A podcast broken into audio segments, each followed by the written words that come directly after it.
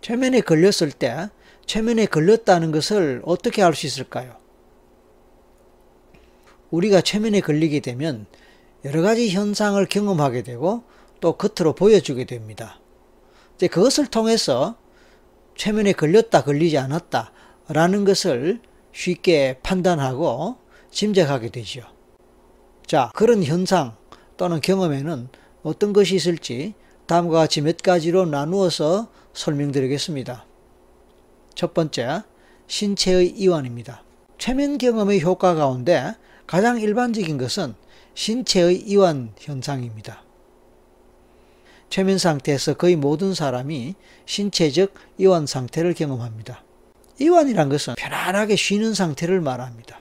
의식 상태에서 느끼던 긴장이 사라지고 명상이나 정신 집중을 할 때, 그냥 휴식할 때 느끼는 편안한 상태, 그런 상태가 이완 상태라고 할 수 있습니다. 두 번째는 호흡의 변화입니다. 최면 상태에서는 잠을 잘 때처럼 호흡이 깊어지고 고른 상태가 됩니다.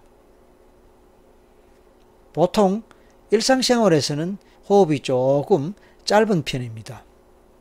흔히 흉식 호흡이라고 해서 가슴에서 쉬는 짧은 호흡을 말합니다. 하지만 이완 상태가 되면 호흡이 편안해지고 길어집니다. 그래서 천천히 길게 호흡하는 현상이 평상시보다 더 자주 나타나고 일관성 있게 나타날 수 있습니다. 세 번째, 체온의 변화입니다. 최면 상태가 되면 체온의 변화가 일어나서 정상 체온보다 다소 하거나 내려가는 현상이 생깁니다. 네 번째, 암시에 대한 반응입니다. 최면 상태에서는 암시의 효과가 극대화될 수 있습니다. 암시란 최면가가 비최면가에게 어떠한 방향으로 생각하거나 느끼도록 또는 행동하도록 지시하는 최면의 기법인데 오식 상태에서는 잘 적용되지 않지만 최면 상태에서는 잠재의식이 암시의 내용을 잘 받아들여 그대로 실현하는 것을 볼 수 있습니다. 그래서 피험자에게 슬픔을 느껴보라 하면은 정말 슬픔을 느낄 수 있게 되고 몸이 가볍다고 느껴보라 하면 실제로 몸이 가벼움을 느낄 수 있게 됩니다. 큰 자신감을 느낄 수 있도록 암시를 주게 되면 정말 큰 자신감이 느껴지게 되는 것은 바로 그런 암시가 적용될 수 있기 때문입니다. 다섯째, 급속 안구 운동입니다. 급속 안구 운동이란 문자 그대로 급하게 빠르게 안구 눈동자가 움직이는 것을 말합니다. 영어로 Rapid Eye Movement, REM, REM이라고 말하는데 이것은 특히 수면 중에 꿈을 꾸는 동안에 나타나는 현상입니다. 꿈을 꿀 때 우리 눈동자는 아주 빠른 속도로 움직인다고 합니다.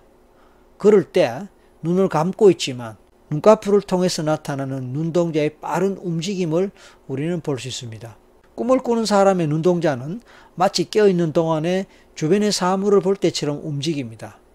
이것은 꿈을 꿀 때야 눈동자가 실제로 어떤 영상을 보면서 활동하고 있음을 암시한다고 합니다. 최면 상태에서도 이와 똑같이 급속 안구 현상을 볼 수 있는데 만일 최면 상태에서 비체험자의 눈동자가 급하게 움직이는 것이 눈꺼풀을 통해 보인다면 무엇인가 내적 경험을 하고 있는 표시로 받아들이면 됩니다. 여섯 번째, 이와 함께 빠른 눈꺼풀의 움직임을 들 수 있습니다. 보통 피험자가 최면에 들어갈 때 또는 최면 속에 있을 때 눈꺼풀이 심하게 빨리 움직이는 것을 볼 수 있습니다. 앞에서 말한 안구 운동과는 별도로 눈꺼풀이 파르르 떨리는 현상 그것을 말합니다. 그래서 급하게 눈꺼풀이 파르르 떨리고 심하게 움직인다면 최면에 잘 들어가고 있거나 또는 최면 속에 있다는 것으로 이해하고 판단할 수 있습니다.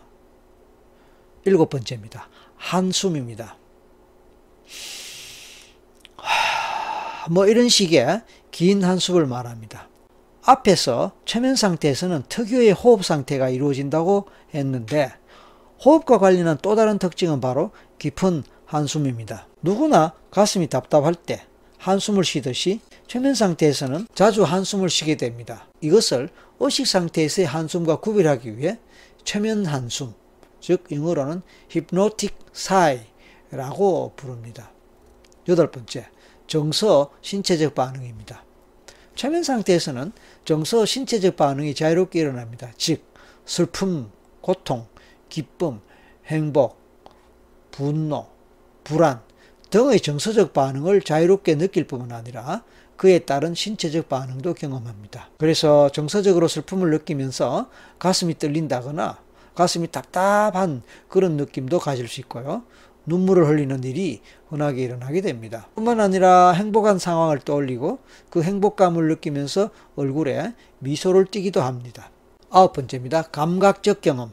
정서 신체적 반응은 조금 다른 각도에서 감각적 경험이라고도 말할 수 있습니다.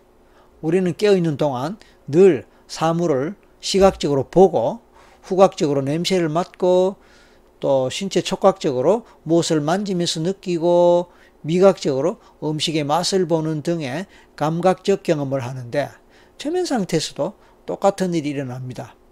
그래서 최면에 걸린 사람이 정말로 어떤 냄새를 맡듯이 어떤 음식의 맛을 보듯이 아니면 무엇을 만지고 터치하고 스킨십을 느끼듯이 아니면 실제로 영화처럼 어떤 장면을 보듯이 하는 그런 경험을 합니다. 꽃의 냄새를 맡기도 하고 새소리를 듣기도 하고 또 시원한 바람을 온몸으로 느낄 수도 있게 되는 것입니다. 이런 것이 감각적 경험입니다. 이번에는 마지막으로 열 번째 눈동자의 변화입니다. 최면 동안에는 눈을 감고 있기 때문에 당연히 피험자의 눈동자를 볼 수가 없습니다. 앞서 언급한 급속 안구 운동 또한 눈을 감고 있는 상태에서 이루어지기 때문에 눈꺼풀을 통해서 간접적으로 알 수밖에 없습니다. 근데 여기서 말하는 눈동자의 변화란 최면이 끝난 후에 나타나는 것으로 이를테면 눈동자가 충혈되는 현상을 말합니다. 대개 최면에서 깨어나 눈을 뜬 직후에 피험자의 눈동자를 가까이서 살펴보면 붉게 물들어 있는 것을 볼 수 있습니다. 이것은 전혀 이상한 일이 아닙니다. 충혈된 눈이야말로 깊은 최면 상태를 경험했다는 증거이기 때문입니다.